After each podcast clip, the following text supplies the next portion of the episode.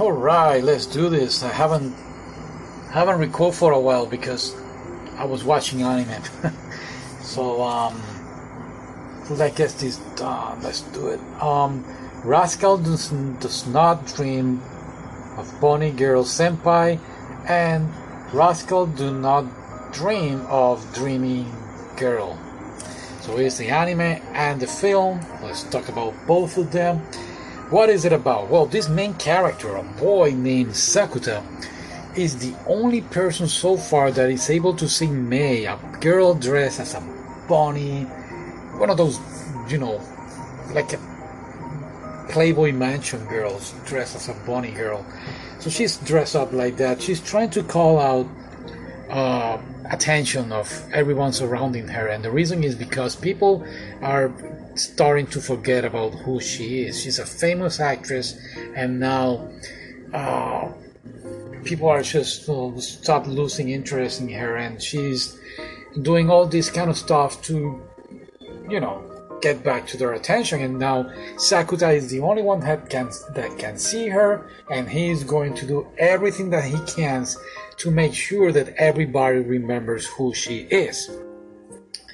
And that's like the first three episodes. I thought it was the whole anime, but it's not. It's only like that's the main goal for for him to uh, to help her out, and then he has to save another people who has this syndrome. It's like the adolescence high school syndrome or puberty syndrome. I don't even know. They put so many names.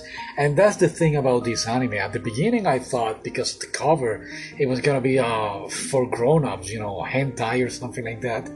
But I mean, it's for grown up because you have to pay a lot of attention, uh, all the details and all the conversations that the characters are having.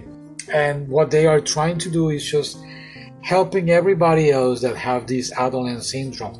Some of them, some college, I mean, they're in high school. Some some um, high school students they have problem with um, teletransportation, or they have double self, or they get um, looping in time, or swap bodies, or time travel, or lose memories.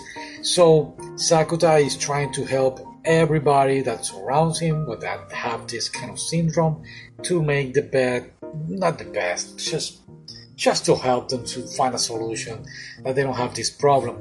Of course sakuta had also this problem. He had what we thought you know in these 13 episodes um, an imaginary friend named shoko and they were friends in uh, i believe was middle school and he changed schools and I don't know she just disappeared, like she doesn't even exist. Alright? And those are and I have to bring the story of Shoko because now she's gonna be the main reason of the movie. But those are the first the first 13 episodes and like I said I have to pay a lot of attention of the um, conversations. I even have to pause the anime and uh, click back a couple of 10 seconds so I can reread uh, the subtitles because you have to pay a lot of attention to the conversation and explanation of the characters. So I did find the anime a little slow in that, you know, the whole conversation thing. I was going to do the podcast and then I found out about the movie. And wow, the anime, yes, you have to see the anime first to understand the film the anime complements so well. The, I mean, does a great pre uh, description of what is going on in the film, and when you see the film, it's literally a masterpiece. Now, remember Shoko, the imaginary friend of Sakuta. She now shows up with the same adolescence syndrome thing. Now, here there are two Shokos. One Shoko is like from the our main time frame, timeline, whatever. And we have one of the future, a grown up. Now, the whole purpose of the movie is that Shoko is going to die, and Sakuta and Mai they have to save them. Um, did I mention that Mai is the bunny girl? I don't remember. Anyway, um, so Sakuta and Mai, they're not a couple, and Shoko was Sakuta's crush when they were in middle school. So yeah, she started.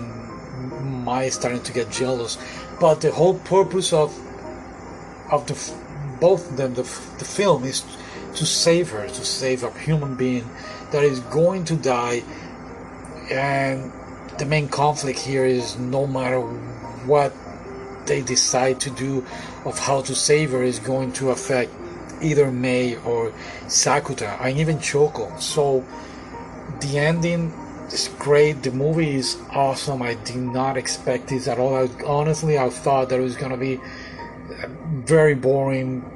I'm not saying the anime was boring, but it was kind of slow. No, the movie is perfectly done, and like I saying, like I was saying, the, the 13th episode is just like a like the base to this wonderful film that I just saw. So I really hope you um, you see it and enjoyed it. Okay, bye. Thank you for listening.